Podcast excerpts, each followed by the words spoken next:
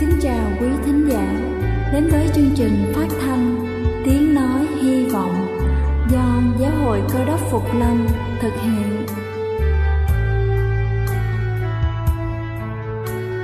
Kính thưa quý vị, Đức Chúa Giêsu trước khi Ngài về trời đã ban cho các môn đệ của Ngài một điều răn mới, đó là họ phải yêu thương nhau như chính tình yêu mà Ngài đã dành cho họ Quả thật vậy thưa quý vị, tình yêu thương là một món quà vô giá mà Chúa đã ban cho nhân loại và đó cũng là thông điệp mà chúng tôi muốn gửi đến toàn thể quý vị.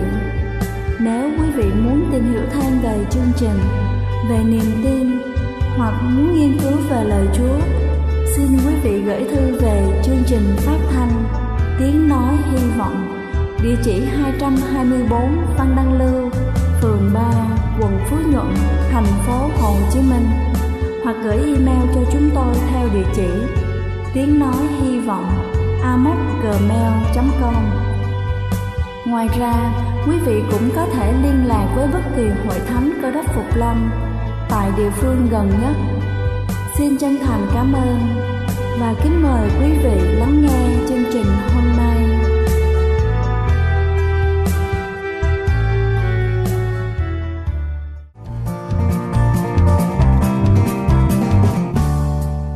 Kính chào quý vị thính giả đang theo dõi chương trình phát thanh tiếng nói hy vọng. Chúc quý vị có một buổi sáng lắng nghe chương trình thật thoải mái và hy vọng qua chương trình sẽ bổ sung thêm cho quý vị những kiến thức sức khỏe hữu ích.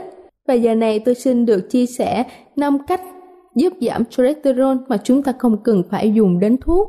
Đầu tiên đó chính là ăn đậu phụ. Các nghiên cứu chỉ ra ăn đậu phụ và các sản phẩm từ đậu nành có tác dụng hạ nồng độ cholesterol trong máu tự nhiên, ăn một miếng đậu hũ hoặc là uống một ly sữa đậu nành mỗi ngày làm cholesterol giảm xuống từ 5 đến 6%.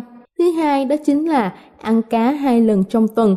Cá hồi hoặc bất kỳ loại cá có dầu khác đều rất giàu axit béo, giúp giảm huyết áp và ngăn ngừa hình thành cục máu đông bằng cách giảm hàm lượng cholesterol. Thứ ba đó chính là bổ sung quả mọng nước lựu, cam là những thực phẩm được khuyên dùng vì tốt cho sức khỏe.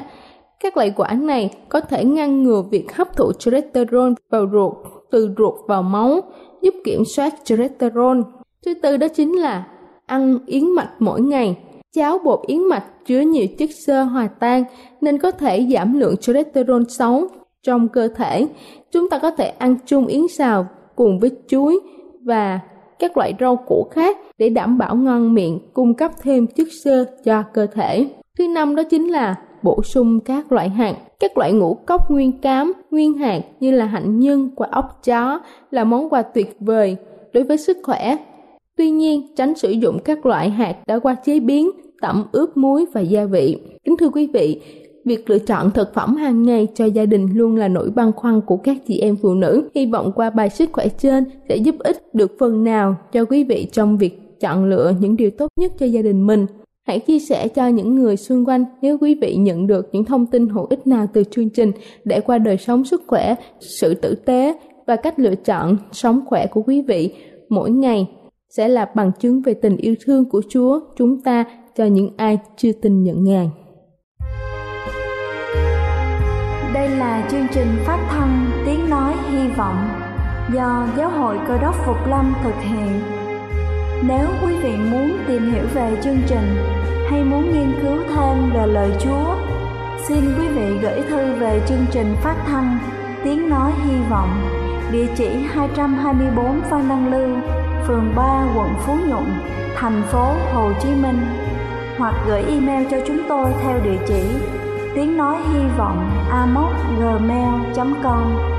Ngoài ra, quý vị cũng có thể liên lạc với bất kỳ hội thánh cơ đốc Phục Lâm tại địa phương gần nhất. Xin chân thành cảm ơn và kính mời quý vị tiếp tục lắng nghe chương trình hôm nay. Xin thân ái kính chào toàn thể quý ông bà anh chị em Tiếng ồn ào của đám người hỗn loạn ngoài sân đã khiến cho Phi Lát giật mình thức dậy. Ông ta tự nói trong lòng rằng cái đám người Juda này thật là phiền phức. Mới giờ phút này mà đã đến để đánh thức mình rồi. Philip biết rằng ông ta không thể nào không bước ra ngoài để coi chuyện gì xảy ra và khi mà rước ra sân thì ông ta thấy rằng họ đẩy tới trước mặt ông, một người đàn ông với dáng vẻ rất là thánh thiện nhưng những gì mà họ cáo buộc về người đàn ông này đã hoàn toàn ngược lại như vậy ở trong sách Luca đoạn 23 câu số 2 họ khởi cáo Đức Chúa Giêsu mà rằng, chúng tôi thấy người này xui dân ta làm loạn, cấm nộp thuế cho Caesar và xưng mình là đấng Christ, là vua. Nhìn trong đám người xung quanh Philip nhận thấy rằng có các quan trưởng của người Israel cũng ở đó. Những người lãnh đạo tôn giáo, các thầy tế lễ và đặc biệt là những người Pharisee cũng hiện diện trong số này. Philip biết một điều rằng chưa cần phải tra xét gì hết ông ta biết rằng những cái lời cáo buộc này là hoàn toàn không đúng. Bởi vì một trong những lý do từ trước tới bây giờ Phi Lát biết được rằng những người lãnh đạo Juda chưa bao giờ thích cái sự cai trị của người La Mã. Chưa bao giờ họ đồng tình với là cái quyền đô hộ của hoàng đế Caesar trên dân sự của mình. Nhưng mà nay họ lại đưa tới một người với cái lời cáo buộc rằng cái người này lại tạo phản, lại gây chống đối với chính quyền La Mã. Như thể rằng họ rất ủng hộ chính quyền La Mã. Thì đây là một trong những điều mà Philip biết được rằng cái lời cáo buộc này không thật. Nếu quý mà anh chị em lật ở trong sách Matthew đoạn 27 câu số 18 chính sứ đồ Matthew đã khẳng định cái điều này đối với chúng ta. Sách Matthew đoạn 27 câu số 18 vì quan ấy, tức là phi lát biết rằng bởi lòng ghen ghét nên chúng đã nộp Đức Chúa Giêsu. Phi lát biết được rằng sở dĩ Đức Chúa Giêsu bị nộp tới chính là bởi vì những cái gì mà ngài đã làm khiến cho những cái người Juda này họ lấy làm ghen ghét và thật ra theo như luật Juda nếu như những cái tội mà nhẹ nhẹ họ đã có toàn quyền họ xử xét, nhưng cái hành động mà họ đưa Đức Chúa Giêsu đến với lại Phi Lát có nghĩa rằng họ muốn một cái hình phạt nặng hơn mà bản thân họ là người Juda không thể nào đưa ra cái phán quyết đó được. Sách Luca đoạn 23 câu số 4 Phi Lát bèn nói với các thầy tế lễ cả và dân chúng rằng, ta không thấy người này có tội gì. Chỉ qua hai cái lần nhận xét nhìn vào cái vẻ bề ngoài của Đức Chúa Giêsu hiểu được cái mối quan hệ từ trước tới bây giờ giữa người Israel, người Juda, các quan trưởng của Juda và đối với chính quyền La Mã, ông đã hiểu ra được vấn đề và ông đã đưa ra cái lời phán xét cuối cùng rằng ta không thấy người này có tội gì. Nhưng mà lẽ ra theo như với cái vai trò của mình là một quan tổng đốc khi mà một cái ca xét xử được đưa tới và nếu như mình thấy rằng người này không có tội thì lẽ ra Phi Lát phải tuyên án tha bổng cho Đức Chúa Giêsu. Nhưng chúng ta nghe thấy ở trong câu số 7 có viết như vậy. Luca đoạn 23 câu số 7 biết Ngài thuộc quyền cai trị của vua Herod, bèn giải Đức Chúa Giêsu đến cho vua Herod. Tôi muốn quý mạnh cho em, chúng ta sẽ đi qua một cái hành trình để cho thấy rằng những cái bước mà con người chúng ta thỏa hiệp với lại tội lỗi như thế nào. Một trong những cái bước đầu tiên đó là chúng ta lẫn trốn cái trách nhiệm của mình ở trong cái vai trò là người lãnh đạo, ở trong cái vai trò là cái người tổng đốc, cái người mà đang được đưa ra một cái phán quyết để ảnh hưởng tới số phận của một con người. Ở trong trường hợp này phi lát cũng đã biết được rằng người Juda vì cớ ghen ghét Đức Chúa Giêsu và bản thân ông cũng đã thừa nhận rằng Đức Chúa Giêsu hoàn toàn vô tội. Ông ta không hề thấy ngài có tội gì hết. Thì với cái cương vị của mình, ông ta đã có thể tha bổng cho Đức Chúa Giêsu và tuyên án rằng ngài vô tội nhưng vì ông ta muốn né tránh cách trách nhiệm của mình. Ở trên câu số 7 trên cái bước đầu tiên, đó chính là ông ta đã quyết định không giải quyết ca Đức Chúa Giêsu mà ông ta lại giao Đức Chúa Giêsu lại cho thẩm quyền của vua Herod đó là cái vị vua cai trị của người Juda thời bấy giờ đây chính là cái bước số 1 trong cái hành trình mà chúng ta, bất kỳ chúng ta khi mà mình nhìn lại cái quá trình mà mình đã thỏa hiệp với lại cái sự xấu xa, mình đã thỏa hiệp với tội lỗi như thế nào, thì cái bước số 1 luôn luôn là việc mà chúng ta lẩn tránh, không dám đối diện và là vấn đề thật sự. Nhiều lúc trong cuộc đời của chúng ta mình biết có những chuyện mình cần phải giải quyết, nếu mình càng để lâu thì nó sẽ càng, gọi là, rắc rối cho cuộc đời của chúng ta ví dụ như một cái căn bệnh nào đó mà nếu chúng ta cảm giác một cái bộ phận nào đó trong cái cơ thể của mình nó không bình thường, nó có những cái triệu chứng, thì việc chúng ta quyết định đối diện với nó càng sớm chừng nào, mình giải quyết càng sớm chừng nào, nó sẽ càng giúp cho chúng ta dễ dàng khống chế cũng như triệt tiêu cái căn bệnh đó. Nếu chúng ta né tránh, nếu chúng ta cứ giả vờ như rằng nó không có hiện hữu ở đó, thì càng để lâu chừng nào nó chỉ càng khó khăn hơn cho chúng ta trong cái việc điều trị sau này. Sau khi giao Đức Chúa Giêsu cho Phi Lát và Phi Lát cũng đã cố gắng một hồi, ông ta cũng không thể làm được gì hết. Cuối cùng thì Herod đã quyết định trả ngược Đức Chúa Giêsu lại cho Phi Lát và giờ phút này, ông ta biết được rằng ông ta không thể nào né tránh được cái cương vị của mình. Tôi muốn quý mạnh cho em là ở trong sách Luca đoạn 23 chúng ta đọc từ câu số 13 trở đi. Tôi muốn quý ông bà anh chị em mình xem thấy ở trong cái câu kinh thánh câu số 16 này, hai cái vấn đề mà nó gọi là mâu thuẫn ở trong đây. Cái việc trước tiên ờ, là ngay từ cái phía trên Phi Lát đã khẳng định rằng ông thấy Đức Chúa Giêsu hoàn toàn vô tội. Thậm chí đã xa xử, đã xét xử thấy được rằng Ngài không hề làm một cái gì đã sai. Nhưng ở trong câu cuối này câu số 16 Vậy người này đã không làm điều gì đáng chết thì ở trong cái phần dưới này để mà gọi là lấy lòng những người Juda ông ta đã bắt đầu thỏa hiệp trong cái câu này ngụ ý rằng Đức Chúa Giêsu có sai ngài có làm một cái gì đó sai, nhưng mà cái tội của ngài không nặng đến nỗi mà phải chết như vậy. Bởi vì dân sự, khi mà dân Juda ở dưới chế độ của người La Mã, thì người La Mã tước đi của họ một cái quyền, đó là cái quyền tuyên án tử hình bất kỳ người nào. Do đó mà họ có thể phạt bất kỳ tội gì cũng được, mà riêng một cái án tử hình thì chỉ có người La Mã mới được giải quyết. Do đó mà việc những người Juda đã mở một cái phiên tòa với Đức Chúa Giêsu mà họ lại không có gọi là tuyên án ngài mà họ giải tới cho Phi Lát có nghĩa rằng họ muốn Phi Lát phải tuyên án tử hình cho Đức Chúa Giêsu và giờ phút này Phi Lát cũng đã hiểu được cái nỗi lòng của những người Juda. Nhưng ông ta đã bắt đầu thỏa hiệp trong cái lời văn, trong cái hành, cách hành xử của mình. Một mặt tuyên bố Đức Chúa Giêsu vô tội và thậm chí biết được rằng ngài vô tội. Nhưng giờ phút này, trong cái lời nói của ông ông ta đã bắt đầu làm cho dân sự đã thỏa mãn hơn. Vậy người này đã không làm một điều gì đáng chết. Đây là một trong những cái bước nhún nhường đầu tiên của phi lát và rồi sau đó, nên câu số 16 ta sẽ đánh đòn, rồi tha đi. Nếu như thấy rằng một người không có tội, thì tại sao phải đánh đòn? Đây là một trong những cái sự mâu thuẫn của cái sự xét xử Pilate mà tất cả các phiên tòa ngày hôm nay. Nếu chúng ta lưu ý, cái phán quyết này sẽ không bao giờ được gọi là cái sự công bằng và không thiên vị ở trong đó. Tôi xin nói rõ thêm một ít về cái văn hóa cũng như là về cái cái thời điểm những gì đã xảy ra thời bấy giờ đánh đòn này không phải là chúng ta tưởng tượng là cái cảnh mà hồi xưa mình còn bé mỗi lần mình bị làm cái gì đó sai rồi ba mẹ là kêu đưa tay ra khẽ cho vài cái.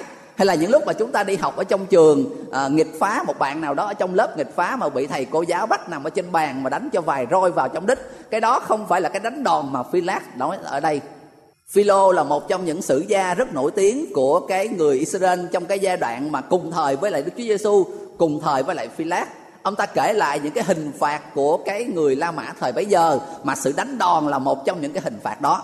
Nếu mà quý ông bà anh chị em có có có cơ hội mà xem cái bộ phim của đạo diễn cũng như kim diễn viên nổi tiếng Mel Gibson, ông ta viết về cuộc đời của Đức Chúa Giêsu với cái tựa đề là cuộc khổ nạn của Chúa đó. Ở trong đó tác giả cái đạo diễn của bộ phim đã cố để mà dựa trên lịch sử để dựng làm cái bộ phim hoàn toàn gọi là đi sát lại với thực tế. Thì cái cảnh đánh đòn ở trong đó là một trong những cái cảnh mà rất là chân thật ở trong đó thậm chí có những người bị đánh đòn mà chết.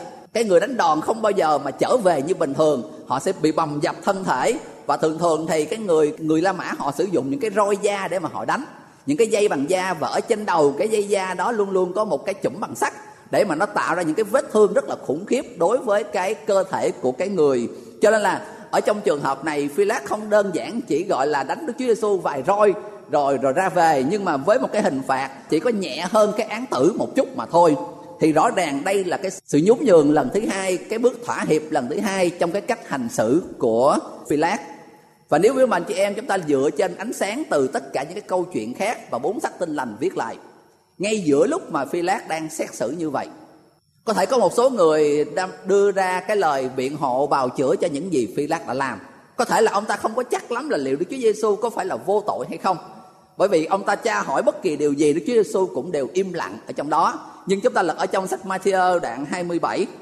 Sách Matthew đoạn 27 câu số 19, quan tổng đốc đương ngồi trên tòa án, vợ người sai thưa cùng người rằng đừng làm gì đến người công bình đó vì hôm nay tôi đã bởi cớ người mà đau đớn nhiều trong chim bao không có một lời nào mà phi lát có thể biện hộ rằng ông ta không có chắc là liệu đức chúa giêsu có phải là người vô tội hay không. Bởi vì trong khi mà phi lát đang xét xử ở đây thì ngay ở phía bên nhà vợ của ông ta được cái sự hiện thấy từ đức chúa trời cho biết rằng cái người chồng vào phút này đang đứng trước một giây phút định mệnh của lịch sử.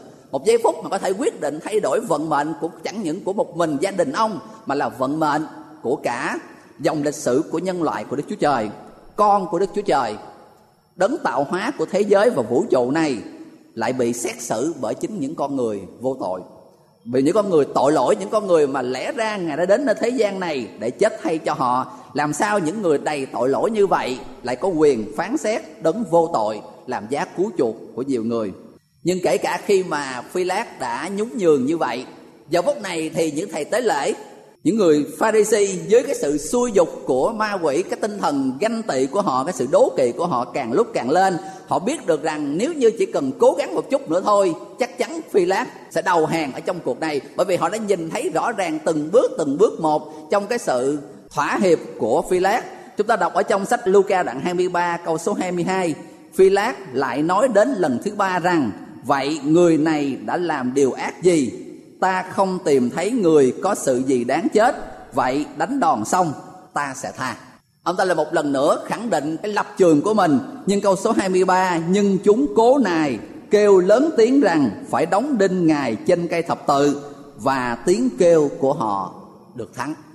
Đây chính là một trong những cái câu kinh thánh đáng buồn nhất ở trong cái bốn sách tinh lành, được gọi là những cái sách phúc âm, những cái sách tin mừng, nhưng mà lại viết lại những điều mà đáng buồn cho lịch sử con người của chúng ta thật ra thì có một giai đoạn trong bốn sách tinh lành thì tác giả là sứ đồ văn là một trong những người tự ông ta khi mà nhìn về cái cuộc đời của mình, nhìn về cái mối quan hệ giữa mình với Đức Chúa Giêsu ông ta nhìn nhận mình là cái người môn đồ được Chúa yêu nhất. Ông ta nhìn nhận mình là người gần gũi với Chúa nhất. Và đương nhiên những cái câu chuyện mà sứ đồ văn viết lại nó mang tính chất riêng tư và mật thiết hơn tất cả những gì mà các tác giả khác viết lại. Sách tinh lành văn viết lại cái cuộc hội ngộ mà giữa Đức Chúa Giêsu và Phi Lát ở nơi phía trong khi mà Philát gặp riêng Đức Chúa Giêsu và hai người trao đổi với nhau.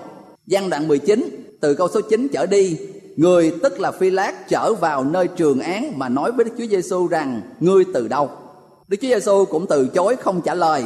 Philát hỏi ngài rằng ngươi chẳng nói chi với ta hết sao? Và đây chính là câu quan trọng.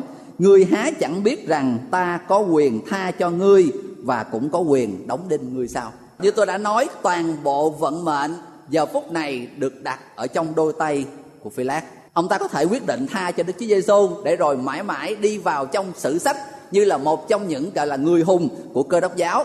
Hoặc giả ông ta cũng chính là người đưa ra như tôi đã nói khi nãy, cái phản tử không thể nào quyết định bởi người do thái được họ có muốn như thế nào đi chăng nữa, họ cũng không thể nào theo như luật lại có thể làm được điều đó nhưng giờ phút này nó chỉ có thể đến từ những cái người lãnh đạo La Mã. Và giờ phút này Philip cũng biết được rằng đó cũng là một trong những điều mà mình có thể thực hiện. Khi viết về cuộc đời của Judas Iscariot, khi viết về cái sự phản bội mà Judas Iscariot đã làm đối với Đức Chúa Giêsu thì một trong những tác giả của Tin lành đã viết như thế này. Con người đã ra đi như những gì đã viết về ngài. Có nghĩa là Đức Chúa Giêsu chắc chắn phải chết khi mà ngài đến nơi thế gian này thì việc mà ngài lên trên thập tự giá, ngài chịu thọ hình là việc chắc chắn sẽ xảy ra. Nhưng tác giả lại viết rằng, song khốn thay cho kẻ đã phản con người thà nó chẳng sanh ra thì hơn. Có nghĩa rằng việc Đức Chúa Giêsu chết là điều chắc chắn, không bằng cách này thì bằng cách khác. Ngài cũng sẽ hy sinh để chuộc tội cho con người của chúng ta. Nhưng không nhất thiết Juda phải là người phản Chúa bởi vì có một số người họ nghĩ rằng là họ nhìn từ cái góc độ Juda từ một cái người tội đồ như vậy tạo thành một công thần nếu như Juda không bán Chúa thì làm sao Chúa chết được? Thật ra tác giả của Tin lành đã không hề khẳng định như vậy. Ông ta đã nêu một cái lời rủa xả trong đó khốn thay cho kẻ đã phản con người. Hà, nó chẳng sanh ra thì hơn. Và trong cái trường hợp của Phi Lát giờ phút này cũng như vậy. Nếu như ông ta tuyên bố tha cho Đức Chúa Giêsu thì bằng con đường này hay con đường khác, những thầy tế lễ, những thầy thông giáo cũng tìm cách để mà kết liễu cuộc đời của Đức Chúa Giêsu nhưng ông không nhất thiết phải là người để mà tuyên ra cái án phạt như vậy. Từng bước từng bước một, ông ta đã nhún nhường và nhường cái phần sân của mình, biết được rằng cái điều gì đúng ra phải làm nhưng ông ta không làm. Và giờ phút này, ông ta đã không còn ở cái vị trí để mà ông ta có thể thực hiện cái điều đó được. Ở trong sách Luca viết lại những cái lời đáng buồn nhất. Luca đoạn 23 câu số 24 Phi Lát truyền làm y như lời chúng sinh. Biết rằng người ta cầu xin giết đi, sát hại đi một người vô tội, nhưng ông ta vẫn truyền làm cho như vậy. Tác giả Matthew lại miêu tả một cái hành động khác để mà Phi Lát cho thấy cái sự thờ ơ, cho thấy cái sự vô can của mình ở trong đó. Matthew đoạn 27 câu số 24 Phi Lát thấy mình không thắng nổi chi hết, mà sự ồn ào càng thêm thì lấy nước rửa tay trước mặt thiên hạ mà nói rằng, ta không có tội về huyết của người này. Điều đó mặc kệ các ngươi. Phi Lát đã quyết định rằng ông ta sẽ phủi tay để rồi cho dù có chuyện gì xảy ra, ông ta không hề liên can ở trong vấn đề này. Nhưng thật ra đây là điều không thể làm được ở trong cái vị trí của ông, ở trong cái cương vị của ông, và bản thân ông ta cũng nhìn nhận rằng mình có thể tha chúa, nhưng mà cũng chính mình có thể quyết định sát hại con đức chúa trời, thì không thể nào ông ta lại nói rằng tôi không can dự gì đến sự chết của Đức Chúa Giêsu được. Có bao giờ quý bà chị em lại thắc mắc tại sao ông lại làm điều đó? Tại sao cái vai trò mình là một tổng đốc của cái xứ như vậy Mình toàn quyền hơn tất cả mọi thứ Kể cả vua Herod cũng ở dưới cái quyền của phi như vậy Nhưng ta lại chịu lép vế Lại chịu nhún nhường trước những người Pharisee Những thầy thông giáo, những người lãnh đạo tôn giáo Của những người Israel thời bấy giờ Tất cả chỉ vì phi nghĩ tới con đường chính trị của mình rất nhiều lần người Israel, người Juda họ đã nổi loạn, họ dấy lên, họ chống lại triều đình La Mã. Rồi phi cũng đã phải cho quân dẹp loạn những cái đám đông này. Và sử sách ghi lại Josephus một trong những sử gia thời bấy giờ, ông ta đã viết lại rằng rất nhiều lần hoàng đế Caesar đã viết công văn xuống đã nhắc nhở Philat rằng nếu như ông ta không có giữ được tình hình chính trị, nó an toàn ở trong xứ Jude thì chắc hẳn họ nghĩ rằng họ phải thay thế một quan tổng binh khác. Chính vì lý do đó mà Philat nghĩ rằng nếu như lần này mình không chiều theo ý của dân chúng thì biết đâu chừng họ lại bạo loạn, họ lại tiếp tục gây ra những cái sự cố này, sự cố kia. Và rồi cuối cùng một cái công văn khác, một cái thư khác lại đến với tay hoàng đế của Caesar. Thì lúc đó liệu con đường chính trị đang rực rỡ của mình, nó sẽ như thế nào? Liệu cái điều này nó ảnh hưởng gì tới chức vận mà mình đang làm ngày hôm nay hay không? Và cuối cùng khi để lên trên bàn cân để so sánh, biết được rằng để giữ cho những gì mình đang có, mình phải sát hại một con người vô tội. Thậm chí trong cái cuộc trò chuyện giữa phi lát với lại Đức Chúa Giêsu mà sứ đồ văn ghi lại thậm chí ông ta đã hỏi Đức Chúa Giêsu rằng lẽ thật là gì. Bà Quay đã biết rằng có một cái thời điểm mà Phi Lát đã gần như đã được thuyết phục rằng Đức Chúa Giêsu quả thật chính là con Đức Chúa Trời, đấng mà có thể đem lại sự cứu rỗi cho ông. Nhưng khi để lên trên bàn cân đó thì những cái sự cám dỗ của danh lợi quyền của thế gian đã lớn hơn tất cả những gì mà lý trí và con tim của ông cho ông ta biết rằng lẽ ra mình phải nên làm. Và cuối cùng Phi Lát đã truyền làm y như lời chúng sinh. Đức Chúa Giêsu con vô tội của Đức Chúa Trời cuối cùng cũng đã bị đóng đinh trên cây thập tự, đã bị chết một cái chết nhục nhã như ba tên trộm cướp khác mà xã hội lên án thời bấy giờ. Từ cái sự gọi là từng bước từng bước một thỏa hiệp trong cuộc đời của Phi Lát, chúng ta có thể học ra được những cái bài học và đối với đời sống tâm linh của chúng ta ngày hôm nay. Ma quỷ sẽ không bao giờ tới với một cái gì đó mà nó quá gọi là bất ngờ để rồi hồng cướp đi cái đời sống tâm linh của chúng ta. Đó là cái điều mà chúng ta hoàn toàn tránh được. Cái điều mà bà qua nói rằng cơ đốc nhân chúng ta cần phải dè chừng, đó chính là từng bước một, từng bước một chúng ta đã thỏa hiệp ở trong đời sống của mình. Đôi lúc ở trong việc làm, đôi lúc ở trong đời sống, ở trong các mối quan hệ của chúng ta, trong các sự giao dịch của chúng ta, tất cả chỉ bắt đầu bằng một việc rất nhỏ mình nghĩ rằng thật ra mình có nhường lần này cũng không ảnh hưởng gì hết. Rồi nếu mà chúng ta đã làm được một bước một thì tại sao lại không làm được hai bước? Và lần lần lần lần tới một cái thời điểm mà chúng ta sẽ không thể nào quay trở lại nơi cái vị trí xuất phát mà chúng ta muốn có nữa. Đây chính là những gì đã xảy ra với lại phi lát. Và ngày hôm nay với cái sự hỗ trợ rất là lớn từ công nghệ, rất là nhiều cái tin tức, rất là nhiều cái lịch sử đã được mở ra làm bằng chứng cho tất cả nhiều người. Và chúng ta biết được rằng sở dĩ phi lát đã làm được tất cả những điều này ông ta đã chấp nhận bất chấp tất cả mọi thứ chỉ để muốn bảo vệ cái địa vị chính trị của mình. Nhưng một trong những điều đáng buồn sử sách viết lại chỉ ba năm sau. Người Juda lại tiếp tục tạo phản một lần khác, lại một cái sự cố khác, họ lại giấy loạn. Và lần này thì Philet đã không còn gọi là chịu đựng được nữa. Ông ta đã tàn sát rất là nhiều người Juda. Và chính cái câu chuyện đó đã tới tay được hoàng đế Caesar, và hoàng đế Caesar đã chịu hồi ông ta trở về thành La Mã để phải trả lời trước hội đồng tại sao ông ta lại không có giữ được cái cương vị của mình mà ông ta lại tàn sát rất nhiều người Juda như vậy? Và cũng sử sách kể lại rằng trên cái con đường mà bị tước hết tất cả mọi cái quyền lợi, một cái địa vị của mình bị giải như là một cái tên tù nhân từ thành Jerusalem mà giải ngược lại thành Roma như vậy, trong cái hành trình gọi là đau khổ như thế, mất đi cái danh dự của mình, không dám đối diện với lại sự thật, cuối cùng Phi Lát đã tự tử và chết. Khi mà nhìn lại lịch sử ngày hôm nay để chúng ta có ra cái lời nhận xét nó đầy công bằng hơn như tôi đã nói, lẽ ra phi lát đã được ghi vào trong lịch sử của cơ đốc giáo như là một người hùng. Một cái người dám can đảm đứng ra để bảo vệ được Chúa Giêsu ở trong một cái hoàn cảnh mà tất cả mọi người xung quanh đều chống đối lại ngài. Nhưng vì những danh lợi quyền của thế giới này, của cuộc đời này, ông ta đã không làm điều đó. Để rồi cuối cùng ông ta đã mất đi tất cả mọi thứ ở trong cuộc đời này. Và điều quan trọng hơn đó chính là ông ta đã mất đi kể cả đời sống tâm linh và cuộc đời của mình đối với cơ đốc nhân chúng ta, ngày hôm nay cũng tương tự như vậy.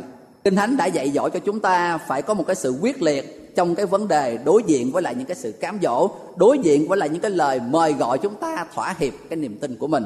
Câu chuyện của Joseph là một trong những minh chứng về việc mà chúng ta phải đương đầu với lại tội lỗi là như thế nào.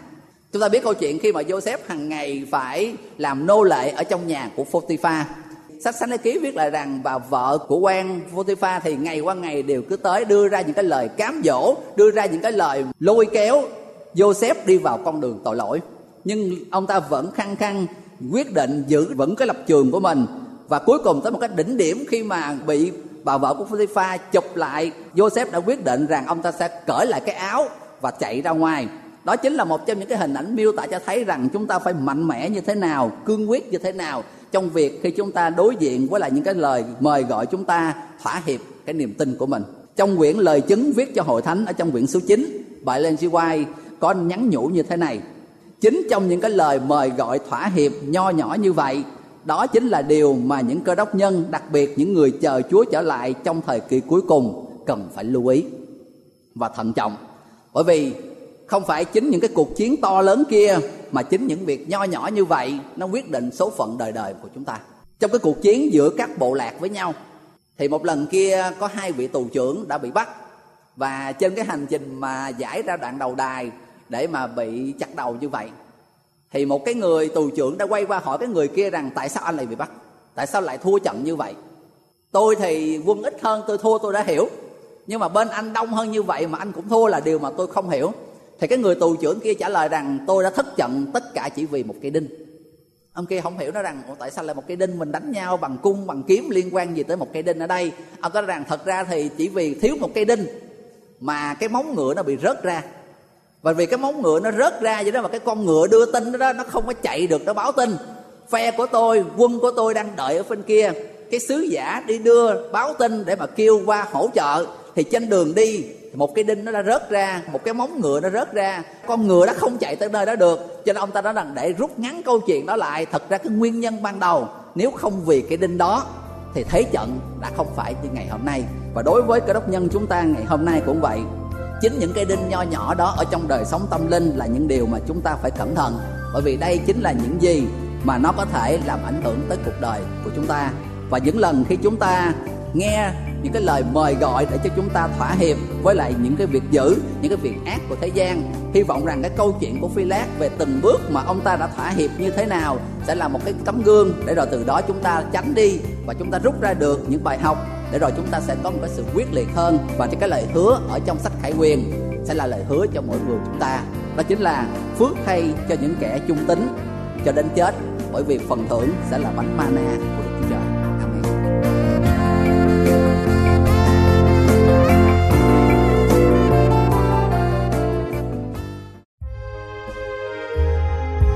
Đây là chương trình phát thanh Tiếng Nói Hy Vọng do Giáo hội Cơ đốc Phục Lâm thực hiện.